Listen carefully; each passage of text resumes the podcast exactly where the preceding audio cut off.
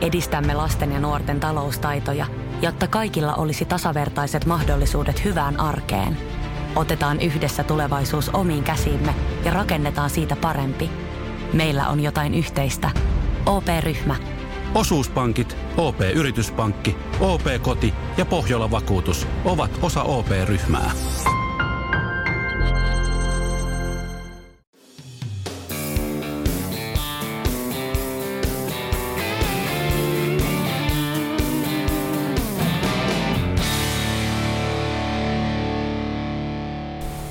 Tervetuloa tämänpäiväiseen polkuporinaan. Meillä on tällä kertaa vuorossa tämmöinen niin vähän varustepuolen jakso, jossa me käydään läpi Rabin vaatetusta ja myöskin itse firmaa, sen taustaa ja arvoja ja muita tämmöisiä asioita. Ja niihin liittyen niin meillä on paitsi meillä on Jukka Viljanen täällä selostamassa niiden käytöstä. Meillä on myöskin sitten Heikki Tapaninen Rabin edustajana täällä kertomassa tuotteista ja, ja yrityksestä ja siihen kuuluvista asioista. Tervetuloa herrat.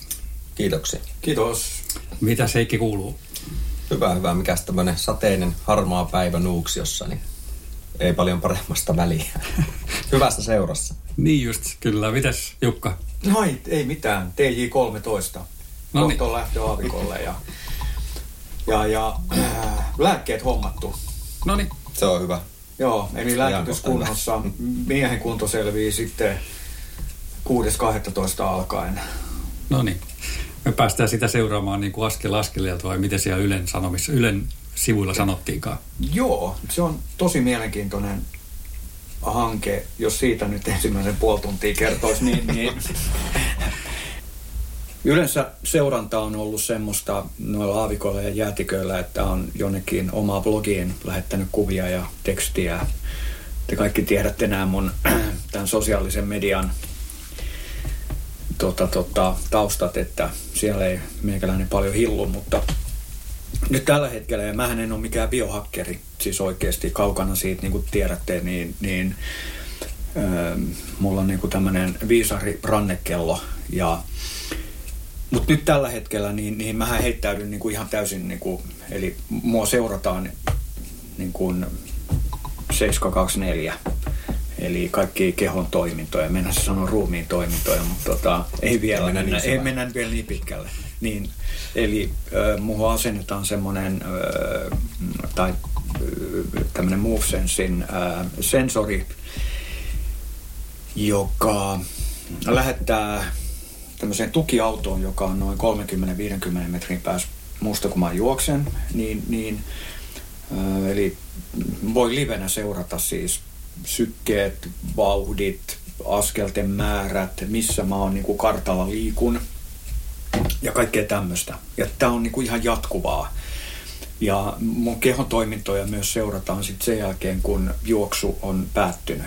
Et, et tota, tota, tämä on tosi niin kuin yöunet ja kaikki tämmöisiä, että jos ei mitään muuta tekemistä, niin, niin sitä voi seurata siitä todellakin. Seuraavaksi muuten sitä yötä, yöunia noita niin kelloavulla vai? Ei, ei mikä vaan siinä on semmoinen yksi semmoinen, öö, no Ylen nettisivuilla on Lisää vi, vi, niin, viittaan, teknisiin yksityiskohtiin. Viittaan äh, tähän, että tota, et mä en ole todellakaan mikään biohakkeri. Että mä, en, et mä en ole ikinä pitänyt esimerkiksi rannetietokonetta kädessä tai mitä nämä nyt onkaan. Niin, niin jos mä oon semmoisen saanut, niin mä oon kaverille antanut ne. Että okay. tämmönen, joo. Okei. Okay.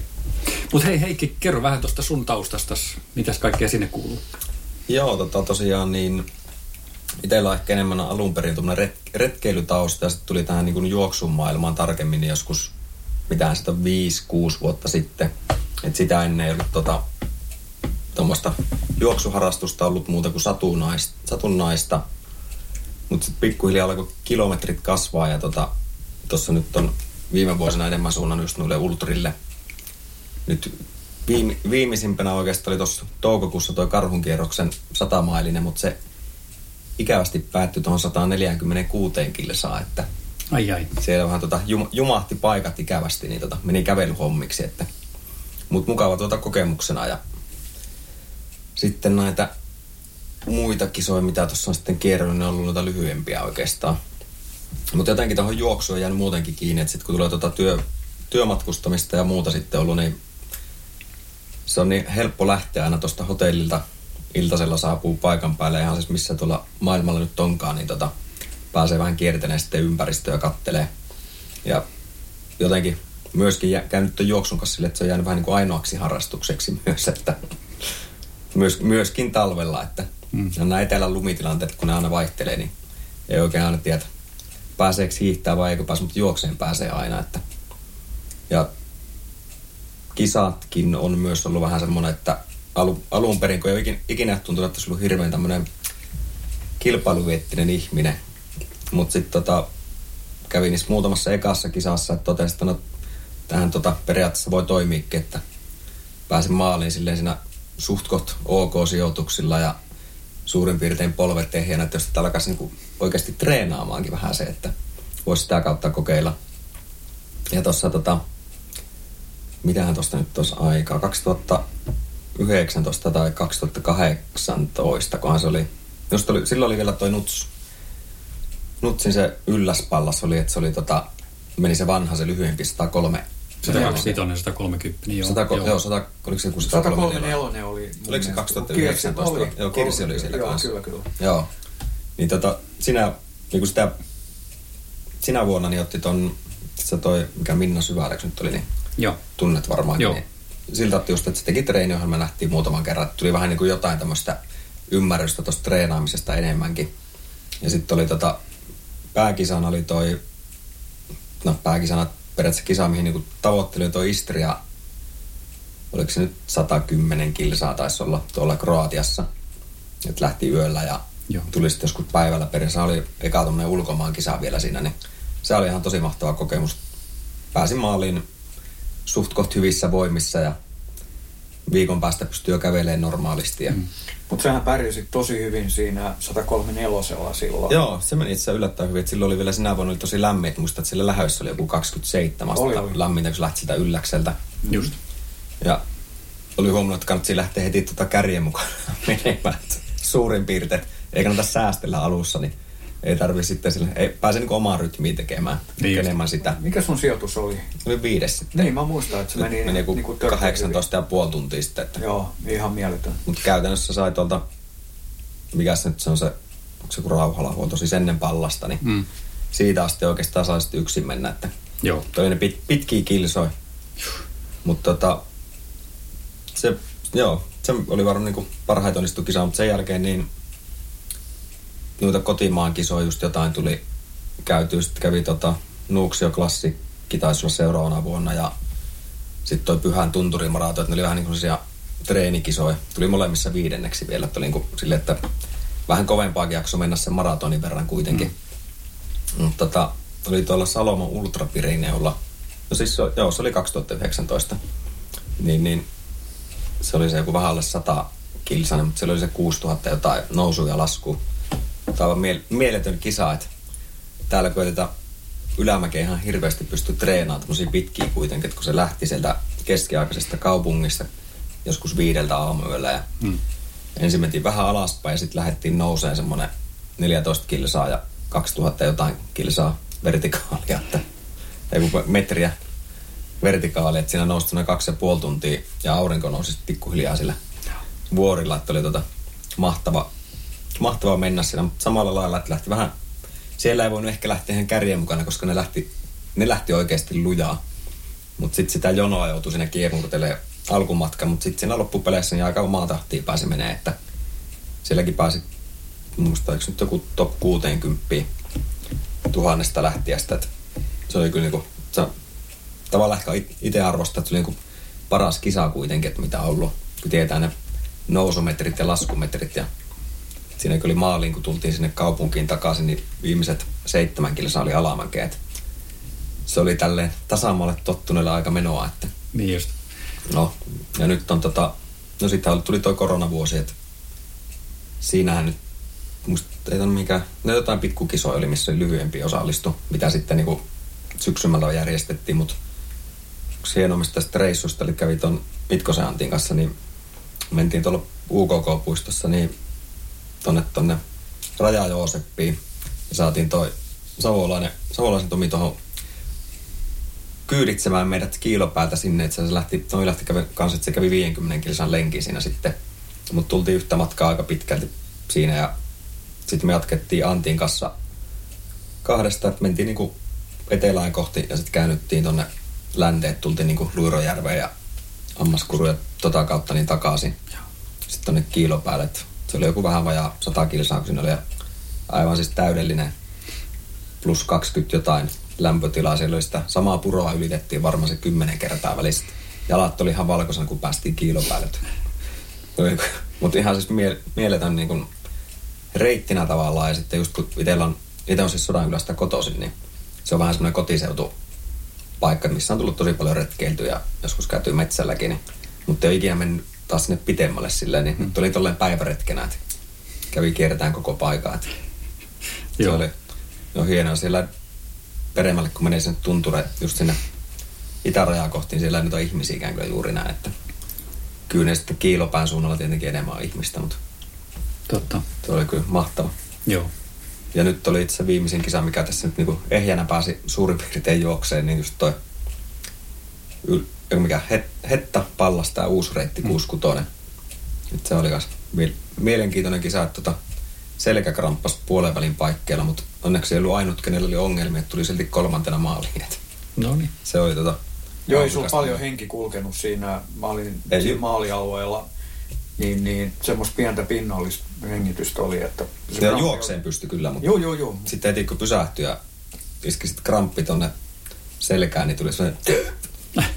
Se oli niin ihan pakko koko ajan vaan liikkuu. Niin. Joo. Ja sitten kun sillä ei onneksi keskeytyspaikkoja. että- Pakko tulla pois sieltä Joo, omialoin. joo, kun se viimeinen etappi, se 34 vai mitä se on se matka siinä, niin ei sinne oikein voi välillä jäädä ihmettelemään. Ei. Sieltä on pakko tulla itse pois kuitenkin. että Kyllä, kyllä. Mites Heikki sitten, tota, missä vaiheessa toi räpi tuli sulla mukaan kuvioon sitten? No itse 2010, kun tuohon tota, ää, menin maahantuontifirmaan töihin, se oli siinä vaiheessa Heaven Distribution niminen firma. Siellä oli vähän tämmöistä kiipeilykamaa ja jonkun verran ehkä retkeilykamaa, ei niinkään paljon, että aika semmoinen uusi, uusi firma, niin tota, ää, ensimmäinen työpäivä silloin tammikuussa, niin tuli räpiltä kaveri, kaveri sinne käymään semmoisen muutama vaatekassin kanssa ja käytiin niitä läpi. että Se oli oikeastaan ensimmäinen päivä, kun tuo rap starttasi Suomessa sitten.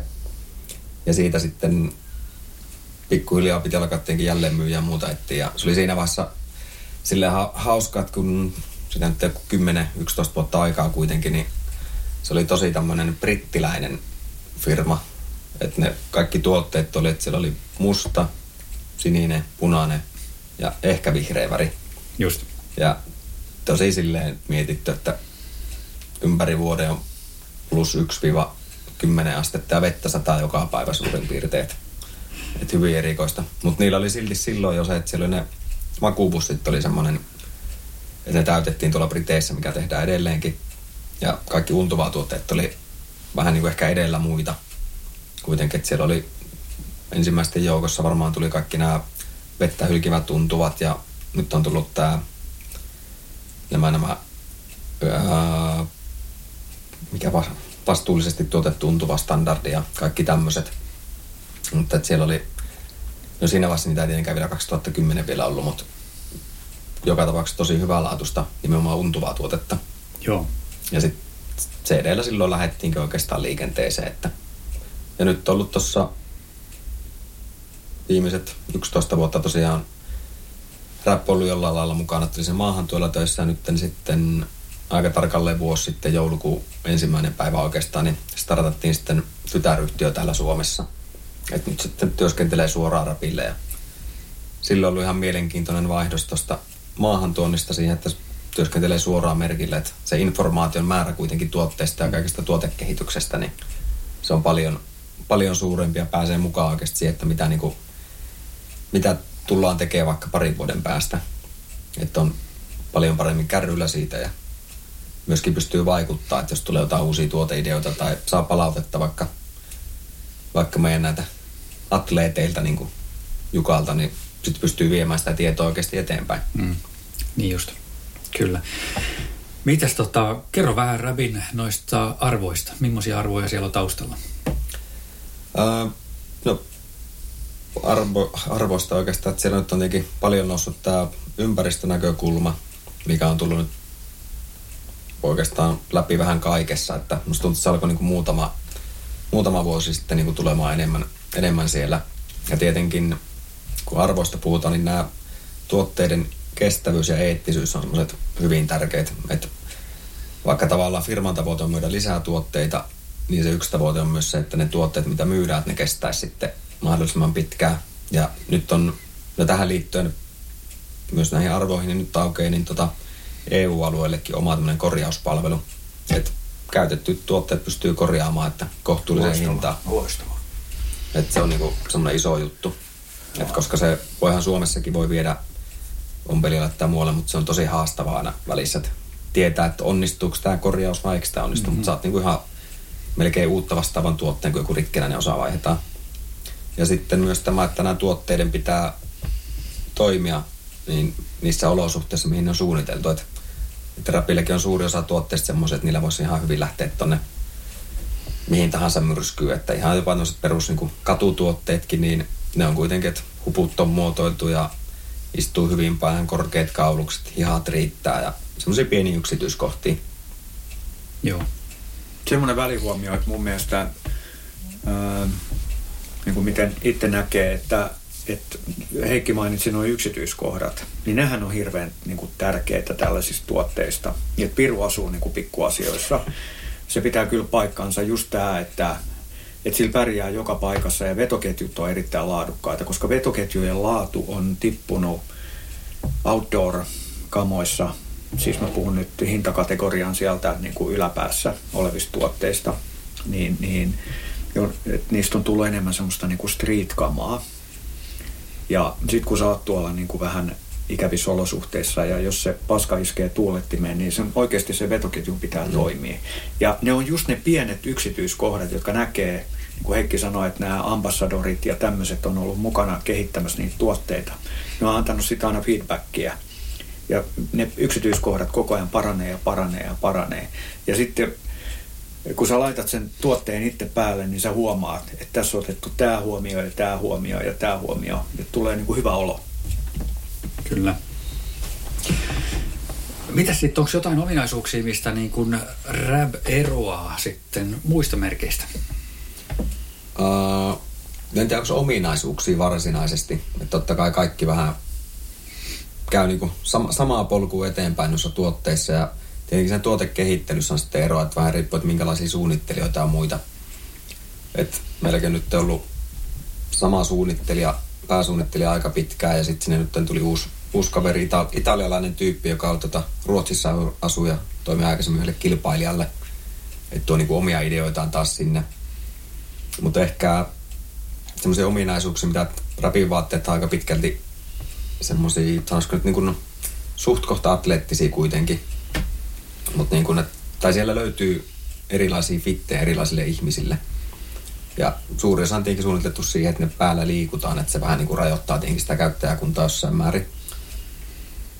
Mutta just tämä, että tuotteet on nimenomaan, no yksityiskohdat taas, niin kaikki nämä niin kuin varsinkin kalleimman pään tuotteissa, että siellä on sitten huput ja muut on muotoiltu tosiaankin silleen, että suojaat ihan minkälaiselta myrskyltä tahansa ja pysyy mukana, kun päätä kääntää ja semmoinen joku no, kalleimman pään koretex niin se on hupussa esimerkiksi siellä on kolme kiristystä, mikä on aika epätavallinen, että yksi on kauluksella. Että sillä saa esimerkiksi kauluksen kasaan, että sulla ei pääse lämpökarkaan sieltä takin sisältä, plus se vetää tuosta edestä niin ylimääräiset noin kiristysremmit sinne sisään, että jos on tosi kova myrsky, että ne hakkas sinua vaikka silmiin siinä. Nämä on niin tosi, tosi pieni yksityiskohtia, mutta niitä sitten harvemmin löytyy muilta. Kyllä. Noin huput on silleen, että monessa takissa, kun, jos on huppu ja, ja sä käännät päätä, niin se tavallaan se koko takki kääntyy niin, se niin kuin tavallaan liiku, mukana. Mm. Että sä, sulla on vähän niin kuin semmoinen harniska päällä. Ja sitten kun sä teet töitä, vaikka oot teltassa, ja sä joudut siellä operoimaan erilaisia juttuja, niin siellä se on tosi tärkeää, että se on sillä tavalla niin kuin oikein muotoiltu sun päälle, että se antaa sulle mahdollisuuden työskennellä, että sä et joudu vaikka availemaan vetoketjua teltassa, jos siellä on helvetin kylmä tai jotain muut sellaista. Ja nämä on just niitä yksi, pieniä yksityiskohtia, kohtia, jotka niin kuin ratkaisee sen, että onko se tuote loistava vai niin kuin vähän vähemmän loistava mm. mun mielestä. Vielä tuohon tuotemerkkiin liittyen, niin mikä sun mielestä Heikki on semmoinen, mistä rap tunnetaan sit parhaiten? Uh, nyt sanoisin kyllä, että se on toi tuot, tuotteiden kestävyys just, että ne on niin monikäyttöisiä. Että tosi monet ihmiset, mitä on saanut palautetta just, että niillä kestänyt ne tuotteet hyvin käyttöön. Ja sitten just se, että se istuvuus niissä, että toi hin, hinta-laatusuhde on tosi siellä korkealla. Että varsinkin, että ihan niin kuin, sanotaan, että hinnat on kuitenkin kuluttajaystävällisiä monissa tuotteissa, mutta sitten se laatu on kuitenkin siellä ihan niin kuin high-end päässä. Mm. Ja sanoa, että varmaan toi nyt niin untuvaa tuotteessa nyt on varmaan se, mitä niin mistä niin merkki parhaiten tunnetaan. Että siellä on just, että niissä oikeasti ne, no taas yksityiskohdat on mietitty, mutta sitten siellä on semmoisia tuotteita, mitä ei välttämättä monella merkillä muulla taas tarjotakaan, että niin oikeasti tämmöistä lämpimämpää untuvaa takkia, mikä ei ole läpi rakenteella. Eli toisin sanoen se on niin semmoinen lokerorakenne, että samantyyppinen kuin makuupussi, että siellä on oma lokero sille untuvalle, että se lämmittää paljon paremmin kuin tämmöinen perinteinen läpittikattumalli ja piettää sen tuulen myös ulkopuolella. Et Rapilta löytyy mallistosta useampaa semmoista, mutta monelta muulta merkiltä ei välttämättä löydy ihan se Expedition-mallistossa käytännössä, että mitä ei välttämättä ole ollenkaan kuluttajakäyttöä edes saatavilla missään. Ja sitten makuupussit sama juttu, että siellä on niin kuin lämpöpainoarvo, mitä yleensä niistä katsotaan, niin se on tosi todella hyvää laatusta untuvaa. Ja sitten just tämä, että kun se on niin hieno, hieno tarina tavallaan, kun ne täytetään tuolla Briteissä, että kankahtaan tulee tuolta, tuolta, tuolta Kiinasta ommeltuna, mutta sitten siellä Briteissä niin on semmoisia henkilöauton kokoisia laitteita, onko se nyt kolme kappaletta, missä on, niin kun, mitkä annostelee sitä uutta, millä annostellaan untuvaa niihin tuupeihin. Ja se on jokainen niistä tuupeista, niin se untuva määrä on mitattu sinne tosi tarkasti, koska sitä ei saa olla liikaa eikä liian vähän. Ja sitten siinä on tuonne hyvä videopätkä, jos tuolla Rapin nettisivulla, kun ne tyypit täyttää siellä. Ja sitten siellä on ollut tota, muutama tyyppi, on nyt ollut yli 30 vuotta siellä töissä. Että Rapille tuli tänä vuonna 40 vuotta täyteen. Niin nämä on ollut käytännössä niin kuin alusta asti siellä ja täyttämässä nimenomaan makuupusseet. Se oli alun perin semmoinen, että otettiin käteen untuvaa vaalle ja joo, tuossa oikein määrästä laitettiin sinne lokeroon. Nyt se tuutataan sinne sillä putkella sisään mutta käytännössä se perusajatus ei kuitenkaan muuttunut mihinkään, että hmm. ne täytet, täytetään siellä ja jokainen niin kuin, no voi kuvitella, jos on niin pitkään ihmiset viihtynyt sillä töissä, että kyllä jotain, jotain täytyy olla oikein siinäkin touhussa. Että. Kyllä, joo. Hei, mennään vielä vähän noihin ympäristöasioihin. Mainitsitkin niistä jo jonkun verran niin kuin esimerkiksi siihen untuvaan liittyen, että, että, tota, mm, että se on niin kuin ympäristöystävällistä. Mutta miten sitten niin kuin, kuluttajallehan se on aika niin kuin sekamelska, kun siellä on kuitenkin sitten kaupan hyllyillä on paljon tuotteita ja, ja, ja osa tuotteista, siellä on omia tämmöisiä standardeja, mitä he niin kuin ympäristöystävällisesti mainostavat Joo. ja tämmöisiä, niin mi, mitä semmoisia asioita on, mitä niin kuin tuot, kuluttajan kannattaisi niin kuin esimerkiksi Rabin kohdalla huomioida? No semmoinen, vaikka untuva tuotteissa nyt, niin niissä esimerkiksi tullut vähän semmoisia alan standardiksi, niin tämmöinen RDS, sertifikaatti, eli Responsible Down Standard. Eli silloin se on käytännössä se untuva, mitä käytetään, niin on jäljitettävissä, jäljitettävissä niin kuin sinne tuotantoon asti. Ja rapin käyttämää untuvaa niin on eurooppalaista untuvaa. Se tulee tuolla lihanjalostuksen ja sivutuotteena tuolta Itä-Euroopasta käytännössä. Että sitä ei niin kuin tehdä varsinaisesti, varsinaisesti niin tuota untuvaa takkeja varten sitä untuvaa, vaan se tulee sitten siinä sivussa. Ja tota, Toinen, mikä on niin on kyllästetty Nikvaksin kyllästeellä, mikä on PFC-vapaa kylläste. Että se tuo sen vettä hylkivyyden siihen untuvaan, että sehän on huomattavasti paljon parempi kuin mitä vaikka kymmenen vuotta sitten, kun ei ollut kyllästettyä untuvaa, kautta sitten kun se untuva oli kyllästetty, niin se ei ollut vielä niin laadukas se kyllästyksen taso, että sehän kestää kosteutta paljon paremmin nykyään. Sitten toinen, mikä räpillä nyt tuli, niin pari, pari takki, että tuli tota Downpour takki ja sitten Arkico takki, niin niissä nyt on ensimmäistä kertaa silleen, että ää, käyttävät Pertexin kalvoa, joka on tehty ihan kierrätysmateriaalista. Ja samoin kankaat on kierrätyskangasta. Ja muistaakseni ne on kaikki vetoketjut ja muutkin, ne on kierrätysmateriaalista tehty. Ja siinä on tosi hienoa, että se on, no, kalvotakki yleensäkin, että kuitu tehdään muovista käytännössä. Niin silloin se pystyy kierrättämään myöskin. Eli tuot on kierräte, kierrätetystä materiaalista ja sen voi uudestaan kierrättääkin. Ja sama sitten, mikä nyt just tässä nousi aika hyvin ete, esiin, niin toi PFCn käyttö. Et se on nyt niin kuin, että sitä on vähennetty noissa vettä hylkivissä siinä kyllästessä, mikä on noissa oikeastaan kaikissa takeissa on. Et tosi monessa alkaa laittaa enää sitä PFC-yhdistettä käytössä. Joissakin takeissa voi olla, että esimerkiksi vetoketjussa on PFC edelleen. Tai sitten jossakin sauman tuossa ompeleessa PFCtä, koska sitä on vähän joka paikassa. Mm. Et nyt on kiinnitetty enemmän huomiota siihen, että meillä itse nyt just, just tuli niin kuin ensi talveen varten niin Exceli, missä näkyy tuotekohtaisesti, että onko kankaassa PFCtä, onko vetoketjussa PFCtä, onko tuossa täytteessä PFCtä. Että pystyy niin kuin helpommin katsomaan, mikä tuote on oikeasti PFC-vapaa täysin ja missä on pelkästään vaikka se vettä hylkivyys. Ja näitä on sitten semmoisia, että musta tuntuu, että PFC, PFCstä puhuttaessa on ehkä niin kuin noille kuluttajille se tutuin kuitenkin. Mm. Koska siitä hiiliyhdisteistä on ollut se puhe, enemmänkin niin kuin puhetta uutisissa, että kun se jää tuonne luontoon käytännössä. Kyllä. Ja ihmiskehoon. Ja ihmiskehoon joka paikkaa. Että Kyllä. Ja nyt on niin kuin suuntaus on selkeästi se, että siitä niin kuin pyritään eroon ja tavoitteena sitten talvella 24, niin olisi niin kuin, että ei olisi PFC-yhdisteitä sitten käytössä tai näitä haitallisia yhdisteitä. Mutta katsotaan nyt, että Coretex on aina se, aina ehkä se viimeisin nimenomaan se Pro-sarja siinä, että missä niitä yhdistetään käytössä, koska tällä hetkellä se vaan valitettavasti on edelleen se paras, paras vaihtoehto, jos on oikeasti surkeimmat olosuhteet, että, hmm. että se vaatii enemmän huolenpitoa silloin, kun siinä ei ole sitä PFC-kyllästettä päällä se tuote. Että se on semmoinen, mitä niin kuin varmaan mitä pitää niin kuin tulevaisuudessa kuluttajille just enemmän painottaa, että se pitäisi oikeasti kyllästää sitä tuotetta säännöllisemmin, kuin ennen on ollut, että ostettu koretakki esimerkiksi ja se on kymmenen vuotta käytetty ja ei siinä on niin kuin hyvä, jos on pesty kerran. Mm. Että siinä on ihan hur, hurjat vaihtelut. Joo. Ja sitten meillä on nyt tota, itse just julkaistiin tämmöinen niin roadmappi PFC-vapaata vapaata brändiä tai kautta tuotteita, tuotteita kohti, että siinä on eri niin stepit, mitä mennään ja, ja tosiaan se 24 talvi nyt oli viimeisin semmoinen, että mikä olisi tavoitteena.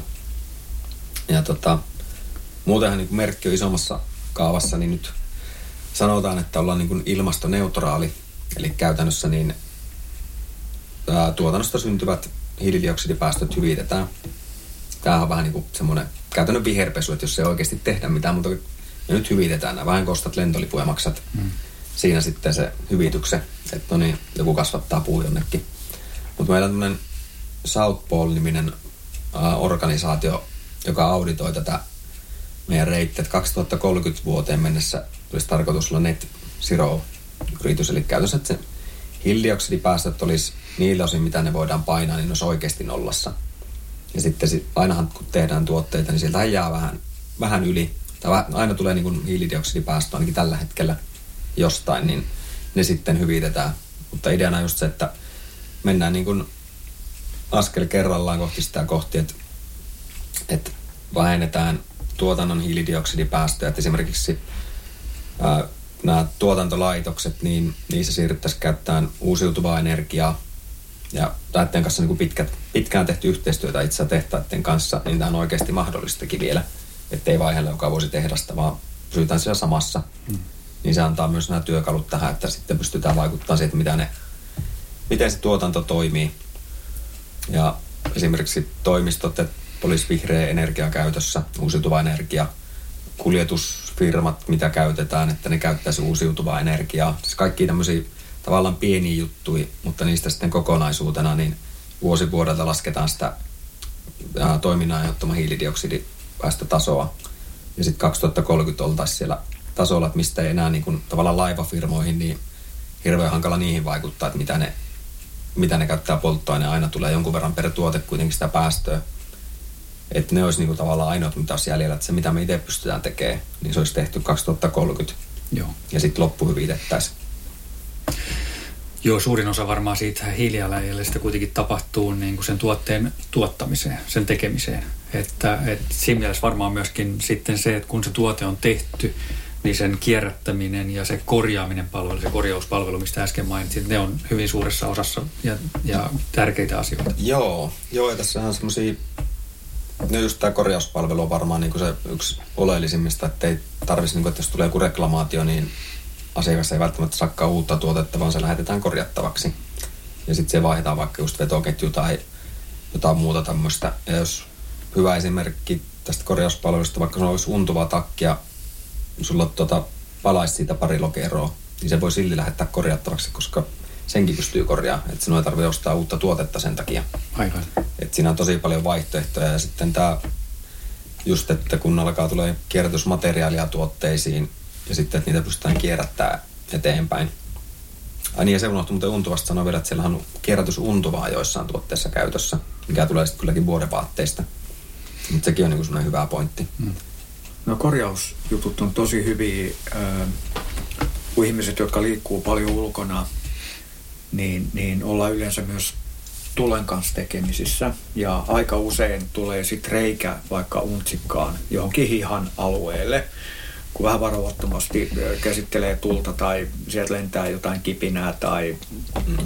muuta, niin, niin ää, sinne tulee reikiä. Ja sitten jos ei niitä korjaa, niin koko ajan lentää sitä untuvaa niin kuin, niin kuin ilmaan. Ja nämä on just sellaisia, että kun takki on muuten sitten ihan hyvässä kondiksessa, niin, niin sitten että sen pystyy korjaamaan tai sitten että siihen löytyy korjausteippiä. Niin. Et mulla on esimerkiksi toi Siltala Antti, joka oli mun mukana Grönlannin jäätiköllä 2019 ja hän on niin kuin pitkäaikainen Rabin fani, niin hänellä on semmoinen tosi vanha niin kuin untsikka, joka on ihan viimeisen päälle hyvä. Mutta Antti on myös niin kuin eräkokki ja tekee tuolla noin asiakkaiden kanssa eh, pyhä- ja luostoalueella, terkut vaan jos kuuntelet, niin, niin, niin ky- kyllä mä sanoin, että se miehen takki on niin, kuin niin paikattu.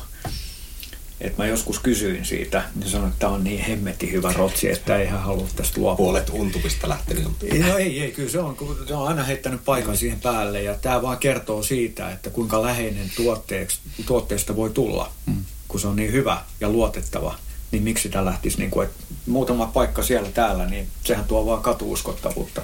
Niin kuin, että, että se sitä kangasta tavallaan saa kulutettua kuitenkaan, mm. että tuommoista joku untuvassakin, kun se on kuitenkin joku nailon kangas, niin kyllä sillä auton perässä raahautuu ennen kuin se rikki menee varsinaisesti.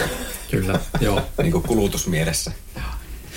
Miten tämä Suomessa tällä hetkellä käytännössä toimii? Tämä, niin kuin esimerkiksi jos sulla on vanha rapin takki tai, tai tämmöinen, niin miten sä pystyt kierrättämään se? Onko sulla joku paikka, mihin sä voit viedä sen, tai esimerkiksi jos sä haluat korjata sen, sen untuvan takin, onko sille joku paikka jo tällä hetkellä olemassa? Kierrätyspaikkaa ei varsinaisesti ole, mutta nyt toi korjaushomma, niin se aukeaa, nyt toivon mukaan 24. päivä nyt niin kuin tätä kuuta taisi olla ensi viikolla.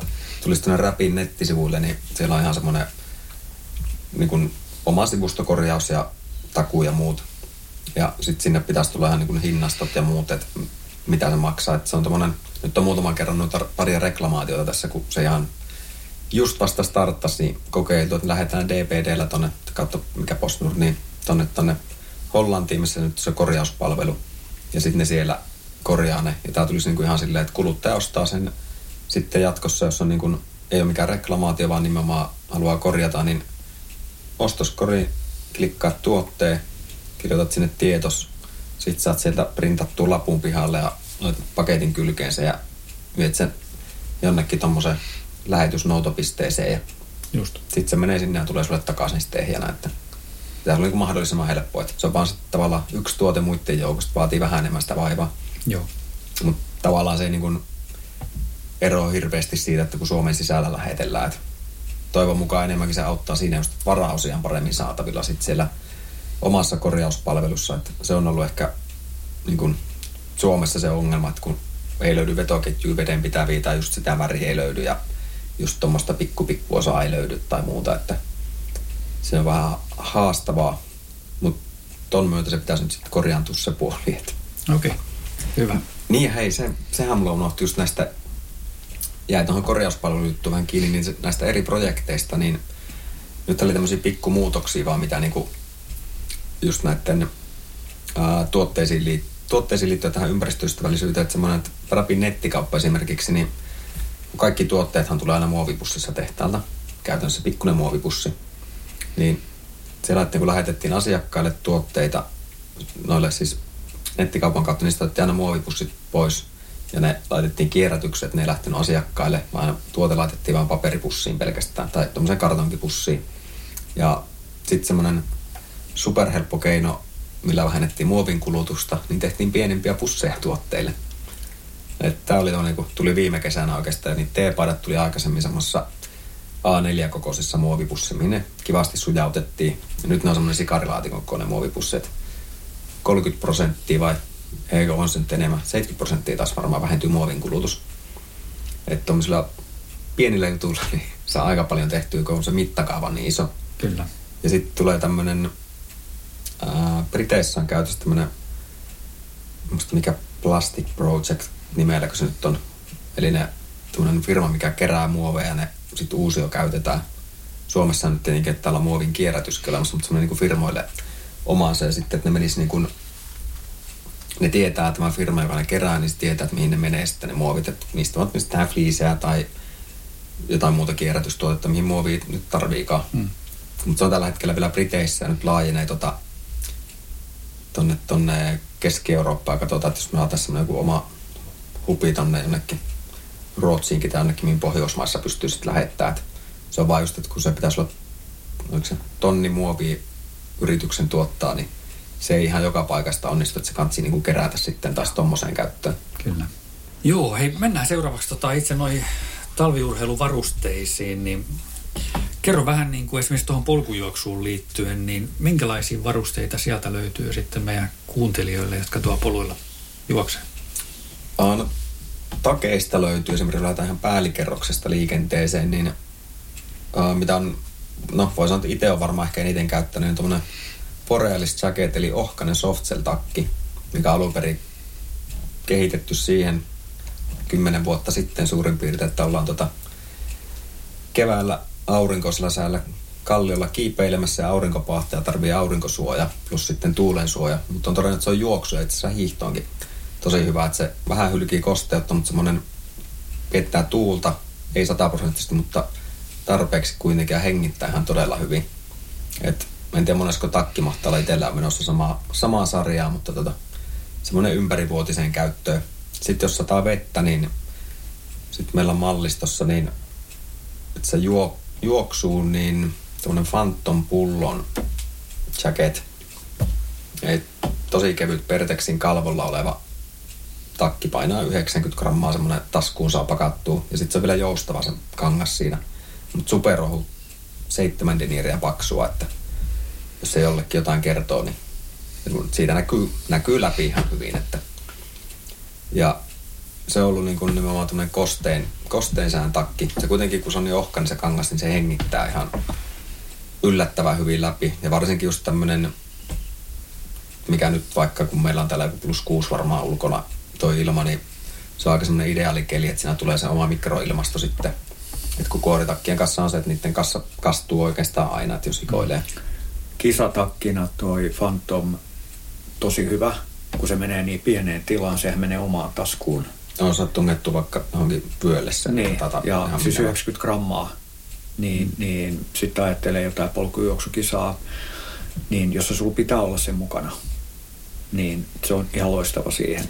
Ja Kyllä. mä oon itse, mä sain Heikiltä sen viime keväänä testiin justiin, niin se on tosi kiva, kun se, se on niin kuin toinen iho ja sitten se, että pitää hyvin sadetta ja hengittävyys, niin ne on ollut semmoisia asioita, joita on ollut vaikea yhdistää. Ja moni on mulle heittänyt rotseja tässä vuosien aikana, että tämä hengittää hyvin ja pitää sadetta. Niin jompikumpi toteutuu mm. yleensä. Mutta tässä tapauksessa nämä molemmat. Joo. Et siinä mielessä. Ja sitten se on todella reilun kokoinen se huppu. Että jos ajattelee, että menee niin tunturiin juoksemaan ja sitten siinä on semmoinen snadi lippa tuossa edessä, joka antaa siihen, niin kun, siihen huppuun semmoisen jämäkkyyden. Että se ei vaan tuossa heilu niin kuin holtittomana pään ympärillä, joka on todella veemäistä. niin, niin, niin kyllä mä sitä rotsia mä suosittelisin just niin kuin kevään kesänkin, kun ei ikinä tiedä keliä. Ja Niin jossain kisoissa varsinkin. Ki, ki, nimenomaan niin kuin kisatakiksi ja, ja tietenkin treenitakiksi. Mm.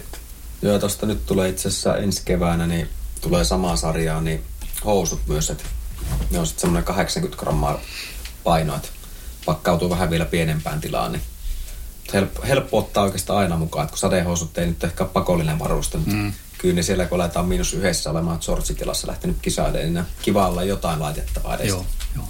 jotain pientä. Ja Näin. tota, toi muutenkin itse tuo juoksumallistossa nyt, niin tulee keväällä niin myös uutena niin tuommoinen Kinetic Ultratakki. Eli on Rapilla tämmöinen oma Kinetic-sarja, missä on oma Proflex-kalvo, mikä on tämmöinen kalvo, missä on se etu, että siitä on voitu tehdä täysin jousta. Se on niin softsellimäinen. Se tuntuu ihan softselille se takki. Ja se hengittävyys on huomattavasti parempi taas kuin noissa muissa kalvollisissa takeissa. Että muistaakseni ilmoitettu oli joku 35 000. Et sitä mitataan tällä kosteuden siirtokyvyllä, kun tossa, vaikka tuossa kevyessä takissa se on 20 000. Just. Mutta tota, sitten on kaikki, että lipa, lip, lip, tai tuo huppu, että se Jukalle toi just semmoisen takin, kun se löytyi tuolta Briteistä mallikappale, mikä oli ihan semmoinen tuotantokelpoinen, niin se on se huppu semmoinen, että se on niin kuin lippis käytännössä. Joo. Se on ihan siis lippiksen mallinen. Okei. Okay. Et se on mielenkiintoista, että ottelen, kun se tulee nyt tota, joskus keväällä saa itsellekin sit käyttöön. Niin. Mutta just niin kuin sade, sadekelille ja sitten kun tarvii vähän paksumman takin kuitenkin ehkä, niin toimii tosi hyvin se Kinet, Kinetic-sarja sitten. Siinä vedenpitävyys on kuitenkin kuin 10 000, että et itse on käyttänyt ihan pyöräillessä sitä nyt perusmallia tuossa ja talvella juostessa just kylmemmällä kelillä, niin aivan erinomaisesti. Ja sitten löytyy, no kuorikerrokset, kun mennään pereimmälle just niin talvelle, niin no fliisehän, no keinokuitu yleensä siihen niin seuraavaksi kerrokseksi. Et siinä oikeastaan löytyy useampaakin vaihtoehtoa, että vähän ton kelin mukaan sitten, että minkä paksusta sinne laittaa. Tai sitten voi olla, että kuoren alla niin menee tonne pikku, pikku pakkaselle, että vaan sit pitkäihainen joku keinokuitupaita yleensä, mitä itse aika paljon itse käyttänyt ihan sen takia, että mulla on ollut pitkä, että villaa tai keinokuitua, että nyt on mennyt taas keinokuidulla vähän, vähän pitempään, että enemmän niin kuin sen kosteuden siirron takia, mutta huomaa kyllä talvikeleillä sitten, että se merinovilla taas on silleen mukavampi, että kun se vähän lämmittää. Et rapilla on tosta, ei oikeastaan, ei semmoista niin merinovilla asua, mutta on merinovilla sekoitekangas, missä oli noin 50 pinnaa, niin merinoa ja sitten puolet oli suurin piirtein polyesteriä sitten. Et siinä on se etu, että siinä saa niin kun, saat villan edun ja sitten myös se keinokuidu, eli merino lämmittää kylmänä, sitten siinä tulee se, tai kosteena paremmin. Ja sitten se, että siinä tulee se haju, hajuhaitat kestää paremmin myöskin. Ei tarvi heti pessä välttämättä. Ja sitten keinokuidussa taas, että kun se siirtää sen kosteuden niin paljon paremmin. Et muistaa, kun näitä villa ja sitten on siis sekoite, sekoitejuttuja, niin tota, testailu vähän se, niin se huomaa ihan siinä, että kun se joku kosteutta tulee, niin siinä missä on tota keinokuituu seassa, niin se kosteus leveä, leviää heti isolle alalle ja haittuu paljon nopeammin kuin villassa. Se imeytyy just siihen yhteen kohtaan. Villahan on vähän semmoinen niin jopa vettä kestävä tavallaan, että jos se jotain vesipisaroita tulee, niin se ei heti imee sitä. Hmm. Niin se oli just talvella kyllä semmoinen ihan yli, ylivoimainen yhdistelmä sitten. Mutta muuten niin tota, mikähän se nyt tuli muuta mallin nimi edes? Forge. Mutta joo, se on, se on ollut semmoinen toimiva kyllä. Ja sama sitten oikeastaan talvella niin housupuolella taas, niin siellä sitten on melkein ää, merinovilla jotain bokseria tai sitten voi olla että joku pitkä, pitkä tota, ää, pitkät alushousut ja sitten jotkut rikot siinä päällä. Et nythän on, meillä käy vähän firmassa semmoista muutosta, että meillä tulee nyt enemmän niin kuin panostetaan tuohon juoksuun just, että nyt ensi kevääseen tulee pitkää trikoota ja sitten talvelle 2-3 tulee ihan semmoista kunnon talvitrikoota, missä on toi Core Windstopperi niin tuossa edessä kokonaan. Että siellä tulee huom- huomattavasti enemmän tuotteita tänne juoksupuolelle.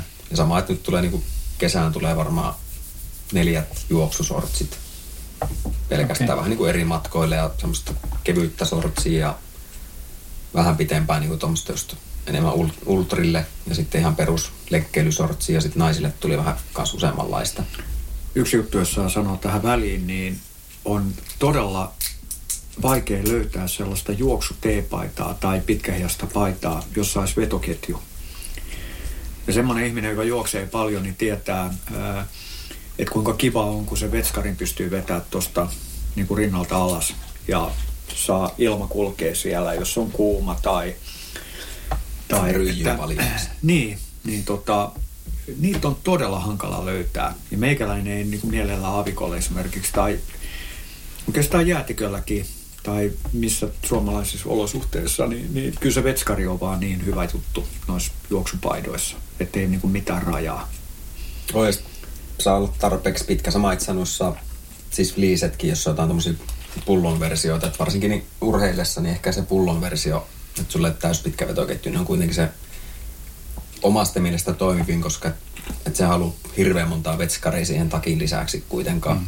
Mutta se, että se pitäisi tulla niinku tuohon johonkin rintalasta alaosa, että saa kunnolla sitä tuuletusta, että varsinkin talvella, kun et lähdet siinä miinus viidessä ja muistelet, että se on kova pakkane ja lapaat sitä varustetta päälle ja toteat kilsan jälkeen, että nyt on aika lämmin, että siinä sen huomaa. Ja sitten talvella itse asiassa meidän se unohtui, noita erilaisia hansikkaita löytyy, tai sormikkaita löytyy monenlaisia, että, noita lainereita. No itse on käyttänyt ihan siis silloin just tämä Merinovilla sekoite ja sitten tosi paljon käyttänyt semmoista Primaloft merinosekoite sormikasta. Siitä löytyy näppärästi M ja L koko, niin sen kanssa ei tarvi hirveästi arpoa, mutta näyttää semmoilta perinteiseltä, niin kuin mikä lapsena oli semmoinen sormikas, alussormikas, niin semmoiselta. Mutta juostessa todennäköisesti ihan siis täysin riittävä, että kylmälläkin kelillä. Hmm. Jengi tässä vähän vaihtoehto, tai tota, vaihtelee aina käyttäjän mukaan, että kenelle jäätyy napit heti suurin piirtein. Niin. Mutta siellä löytyy kyllä kaikenlaista vaihtoehtoa. Just. Kylmimpään keleihin sitten untuva hanskat. Joo. Joo, toi on itse asiassa juoksupiireissä niin aika yleistä, että, että jotkut juoksee semmoisella paksulla hanskalla jo syyskuussa ja, no. ja tota, jotkut menee vielä talvipakkasella ilman hanskoja, että siinä on, siinä on iso ero. On, no, ja mitä pidempi lenkki, niin sitä enemmän pitäisi olla hanskoja.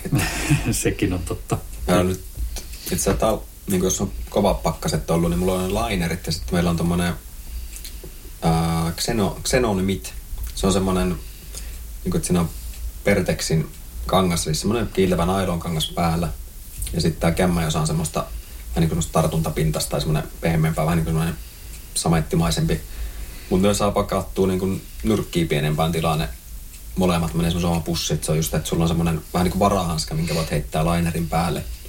Mutta se on ollut tosi lämmin just juostessa, että kun sulla on se joku merinosekoite laineri ja sitten siihen päälle rukkane, hmm. niin vaikka on 20 astettakin pakkasta, niin se se riittää oikein hyvin, kun siinä tulee sitä liikettä. Ja sitten siinä on kuitenkin myös Primaloft eriste semmoinen ohkainen siinä rukkasessa.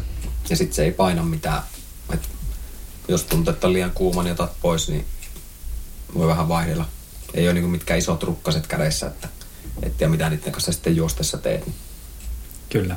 Mites nämä takit, mistä äsken puhuit, ja, tai ehkä muutenkin se urheiluvarustepuoli, niin onko sitten niin kuin hiihdolle ja esimerkiksi pyöräilylle Käykö ne samat varusteet sitten sinne puolelle vai, vai sitten on lajikohtaisesti omat varusteet tietysti? Ää, no, käy kyllä samat. Et, kun se on just kun le, noi leikkaukset on semmosia just ur, tai noissa, no ihan sama oikeastaan mikä tuote, niin että ne on tarpeeksi pitkät ainakin omalle, omalle selälle, että mitä on kokenut ja mitä on saanut palautettakin. Et, et esimerkiksi pyöräilyhän nyt on se kaikista hankalin, kun sulla on se etukeno-asento, niin sitten sulla on helposti selkä paljaana. Mm-hmm tai alaselkä. Mutta ne on vähän mitotettu silleen, että ne oikeasti pysyisi päällä myös liikkuessa. Ja sama, että kun ne hihat on pikkusen yli, ylipitkät ja sitten joissain takeissa ne on muotoiltu valmiiksi silleen, että ne ei niinku, ihan sama mihin asentoon kädet laitat, niin sulla nousee helma ylös. Ja just se, mikä ensimmäisenä oikeastaan mainitsikin se Borealist Jacket, se soft takki, niin se on ollut semmoinen, että just hiihtäessäkin, niin sitten sinne on vaan laittanut just joku joku tekninen paita alle ja sitten heittänyt vaikka tommosen vähän paksumman power stretch fliisen tai joku paksumpi fliise siihen ja sitten se siihen päälle, niin se on ollut ihan siis tommosella 15 asteen pakkasellakin, niin ei ole muuta tarvinnut. Toisaalta aina hiihtää täysillä, niin... Kyllä. Mutta ei siis se just, että kun samoja tuotteita voit käyttää, niin ristiin rastiin, että Joo. ainut ehkä mikä tulee mieleen, niin mit, mitkä on hankalin tuotekehittelyn osalta, niin pyöräilyn sopivat sadehousut. Että ne on haastavat, mutta katsotaan, se voi tässä pari vuoden sisään korjaantua sekin tilanne. Että. Joo. Okei, okay. jäädään odottamaan sitä. Joo. Mikä se ei, semmoinen ihan yksityiskohta, niin mikä teidän myydyin tuote on? Microlight Alpine takki, eli toi äh, klassinen kevytuntuva takki. Et se on ollut, no, niin kauan kuin itse tässä ollut merkin kanssa tekemissä, ollut kyllä niin kuin myydyin tuote niin kuin maailma, kansa, tai kansainvälisesti.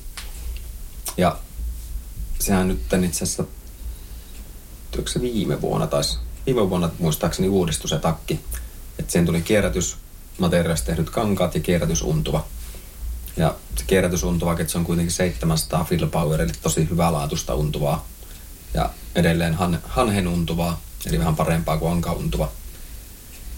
Ja just, että vähän kaulus nousi korkeammaksi ja helma tuli taas vähän pidemmäksi ja se mitoitus muutenkin, muutenkin parani siinä, niin se on ollut semmoinen koko, koko ajan todella hyvin myyvä ja myös että kun se paksuus on, että sitä voi käyttää niin kesät, talvet, että Niin just. ainakin näillä leveysasteilla. Että. Mm. Kyllä. Hei vielä käydään läpi tota, että kun se käyttäjä nyt sitten tai ulkoilija, niin polkujuoksija, niin lähtee sinne kauppaan katsomaan niitä varusteita, niin millaisia vinkkejä sä antaisit sille, kun hän sinne ensimmäistä kertaa nyt sitten ehkä talvivarusteita nyt tässä kohta puoli lähtee hakemaan? Hyvä kysymys. tota, no, varmaan pitäisi lähteä ihan siitä niin kuin alusvaatteista liikenteeseen just.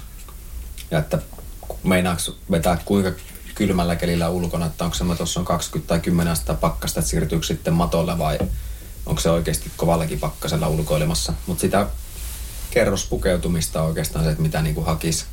Ja sama, että talvella se tuulenpitävyys on paljon tärkeämpi kuin mitä kesällä. Että se on niin kuin se, että tavallaan se päällikerros se ei haittaa. Se ei haittaa, vaikka se olisi veden, vedenpitäväkin, vaikka ei sadakkaan, koska silloin se piettää tuulen 100 prosenttisesti ja se piettää myös sen lämmön paremmin siellä sisällä. Et jos käy niin lyhyitä lenkkejä, niin sitten ei ehkä ole niin, niin tarkkaa se pukeutuminen, mutta jos alkaa niin jotain parin tunnin lenkkiäkin heittää, niin kyllä siinä alkaa vaatteet kastuu ja sitten jos yhtään hidastuu tahtiin tai alkaa tuuli puhaltaa, niin siinä tulee oikeasti tosi kylmä helposti. Että... Mut niin, just sieltä aluskerrastosta ja sitten vähän, että mitä siihen laittaa seuraavaksi kerrokseksi, minkä paksusta. Sitten on äh, jonkun verran, jos on ollut oikeasti kylmää 20 astetta pakkasta, niin on käyttänyt tuosta topattua keinokuitu takkiin, semmoista ohkasta, mikä on niin ehkä enemmän tarkoitettu tuohon syyskäyttöön tai kevät syyskäyttöön ja kesäkäyttöön, mutta sitten se on talvella ollut kovalla pakkasella just niin hyvin toimia. Kun se on läpiitti kattu, niin se vähän pääsee hengittämään taas, että se on semmoinen Sirrus Alpinen nimeltä oleva takki, niin, ja sitten on fliisepaneelit sivussa, niin kuitenkin ehkä vähän sitä lisää kerrosta siihen haluaa sitten taas niillä parinkymmenen asteen pakkasilla, että Aivan. mutta muuten niin, niin toi on, vähän se, toi on vähän se, että kaikki ihmiset on niin yksilöllisiä, mutta kyllä siihen niin se kolme kerrosta talvella yleensä tarvii, että alus, alusvaatteet, sitten se keskikerros ja sitten siihen päälle se joku mielellään se tuulen pitävä. Ja plus, että kattoisin kanssa ehkä hupullista enemmän kuin huputonta nimenomaan polkujuoksuun, että hmm. siinä on aika paljon ka- kaikki etuja myös, että kun alkaa se kylmä tulee ja heittää hupun päähän, niin lämpö pysyy paremmin ja, ja jos menee oikeasti kunnon polulla lumisateen jälkeen, niin sitä on aika niska märkänä tuolla kun menet puitten alta, niin se huppu on aika hyvä lisä siinä Joo, joo. suojaamaan. Kyllä. Ja sitten varsinkin tässä ainakin rannikolla, niin tahtoo olla vielä nämä kelit semmoiset, että, että siellä on puissa voi joka toinen päivä on sitä, sitä märkää loskaa sitten tossa, Joo. Että Se on mukavaa kyllä. Se on yllättävän kylmä. se on yllättävän kylmää kyllä, joo. Jukka, kerro, miten, miten sä liityt tähän Rabin mallistoon ja tähän yhteyteen? Mullehan merkki oli täysin tuntematon ennen vuotta 2008, jolloin mä kävin siellä Etelämantereen jäätiköllä juoksentelemassa ja seikkailemassa. Ja siellä perusleirissä niin kaikilla työntekijöillä oli niin kuin räbin vaatteet käytössä. Sitten siellä oli aika paljon vuorikiipeilijöitä, jotka kiipeivät sitä Mount Winsonia, joka on Etelämantereen korkein vuori. Ja mä huomasin, että jengillä on tosi paljon tämmöistä kuin rap. Niin kuin, se ei ollut vielä Suomessa silloin ja, ja, ja alkoi kiinnostaa. Sitten mun hyvä kaveri Samuli Mansikka, edesmennyt vuorikiipeilijä, niin hän luotti niin kuin rapin vaatteisiin ja aina kehu mulle, kuinka hyvin ne on. Ja, no niin kuin sanottu, me ollaan Heikin kanssa tunnettu tuommoinen 4, 15, 16 vuotta ja, ja sitten kun hän siirtyi sinne firmaa, joka toi Rabi Suomeen, niin, niin muistaakseni me juoksijalehteen sitten Joo, tilattiin, jotain. tilattiin niin kuin sulta jotain niin kuin juoksutakkia ja ainakin yksi oli se Borealis, se mikä mulla on se oranssi, eikö se Joo, ole Borealis? joo, just jotain testi. Joo, ne oli niinku testituotteita ja sitten mä niinku tykästyin niihin, että näähän on pirun hyviä juoksu niinku, ää, kamoja ja kaikkea muuta. Ja tota, no sitten tässä matkan varrella Heikiltä tullut, vaikka ei meillä ollut vielä mitään virallista niin kuin yhteistyösuhdetta minun ja ää, Räbin välillä, niin, niin Heikki on antanut mulle testituotteita ja mä oon todennut, että ne on ollut hemmetin hyviä. Ja öö, sitten ää, kun mä aloin virittelee nyt tätä Arabian aavikkojuoksua, niin, niin, ja sitten tiesin, että Räbillä tämä niinku juoksu tulee olemaan tulevina vuosina niinku entistä tärkeämpi. Heikki kertoa niinku ensi vuodesta, jolloin tämä niinku todella niinku tulee breikkaamaan. Niin, niin alettiin, kyllä tuossa vuoden verran niinku vähän kosketeltiin sitä asiaa. Oikeastaan Niin, se, vähän siinä, siinä vaiheessakin, kehitteli. niin, siinä vaiheessa, kun sä aloit edustaa niin maa, tätä merkkiä Suomessa, niin, niin tota, tota,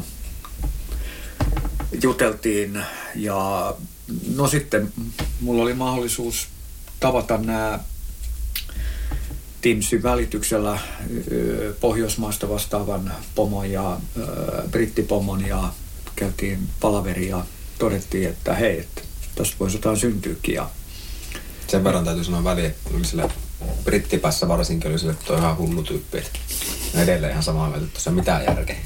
Musta tuntuu, Mutta me ollaan mukaan. niin just, musta tuntuu, että Suomen päässä ollaan ihan samaa mieltä. Niin varmaan. Onko joku paikka, missä näin ei olisi? Mä voisin muuttaa sinne heti. Eihän toi nyt ole kivaa. No mut crazy in a pleasant way. Hashtag ruuvi löysällä. Niin tota, joo, mutta siis mä oon tosi, tosi iloinen ja just nämä kaikki jutut, mitä tässä puhuttiin, niin, niin mä niinku komppaan Heikkiin, että, että tietyllä tavalla tämmöinen monikäyttöisyys on mun mielestä semmoinen niinku päivän sana. Ja toinen on tämä laadukkuus. Et, et mä, mullahan on ollut tämmöinen niin kuin, ä, motto, että vain paras kelpaa. Ja tota, mä mielellään käytän semmoisia tuotteita, jotka on niin kuin, suunnilleen niin kuin isältä pojalle kestää. Ja just tämäkin, että nyt ne on niin kuin korjattavissa ja kaikkea muuta, niin on tosi, tosi hyvä. Ja, ja Joo, nyt on kiva. No totta kai kaikki kamat nyt, mitkä lähtee sinne Arabian aavikolle, niin ne on testattu ja hyväksi havaittu ja siellä ne päällä sitten mennään. Ja, ja sitten tähän loppuun mä haluaisin sanoa vielä sen, että mulla on tää tämmönen niinku kampanja tässä meneillään edelleen kuin Leave No Trace. Mä oon teettänyt siihen nyt tämmöisen niinku merkinkin, tämmönen taiteilija Kai Kortelainen on sen suunnitellut ja mä saan tällä viikolla varmaan ne kangasmerkitkin sitten itselleni ja se on tosi hieno merkki ja sillä mä haluan vaan kertoa, että missä tahansa me liikutaan, niin että me ei jätettäisi niinku jälkiä itsestämme. Polkujuoksijoille tämä on itsestään selvää, ja, mutta ei kaikille muille ihmisille. Et tota, liikutaan me aavikoilla tai jäätiköillä tai lähimetsissä tai missä muualla tahansa, että me kun me lähdetään sieltä pois, niin meistä ei ole jäänyt mitään meidän käynnistä niin kuin mitään jälkeen. Et tota, tämä alkoi mulla Kalaharis 2010 tuli niin kuin, ja ihan loppuun vielä se, että mä muistan kun mä olin Pohjoisnavalla vuonna 2007 ja me tultiin sitten semmoiseen paikkaan, mikä on niin kuin se 90 astetta. Eli me oltiin niin kuin maailman katolla. Siinä oli porukkaa niin kuin eri maista ja meillä oli kaikilla oma maan lippu ja me lyötiin se siihen lumihankeen. Ja tota, sitten mä ajattelin, että tämä ei ole oikein jättää tätä Suomen lippua tänne. Ja silloin mulla tuli päähän Leave No Trace. Kaikkien muiden maiden liput jäi sinne. Mä otin Suomen liput pois. Ja sieltä tämä niinku idea lähti, että mihin tahansa me mennään, vaikka olisi niin hienoa tavallaan jättää se Suomen lippu siihen, mutta mä otin sen mukaan.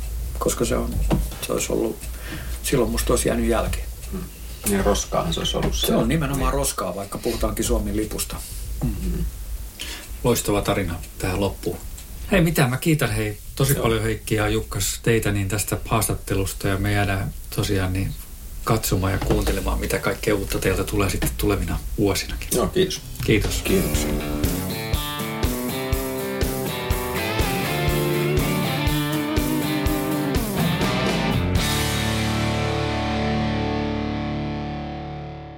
Sanotaan nyt vaikka, että isohko kivi iskee koko tuulilasisi säpäleiksi.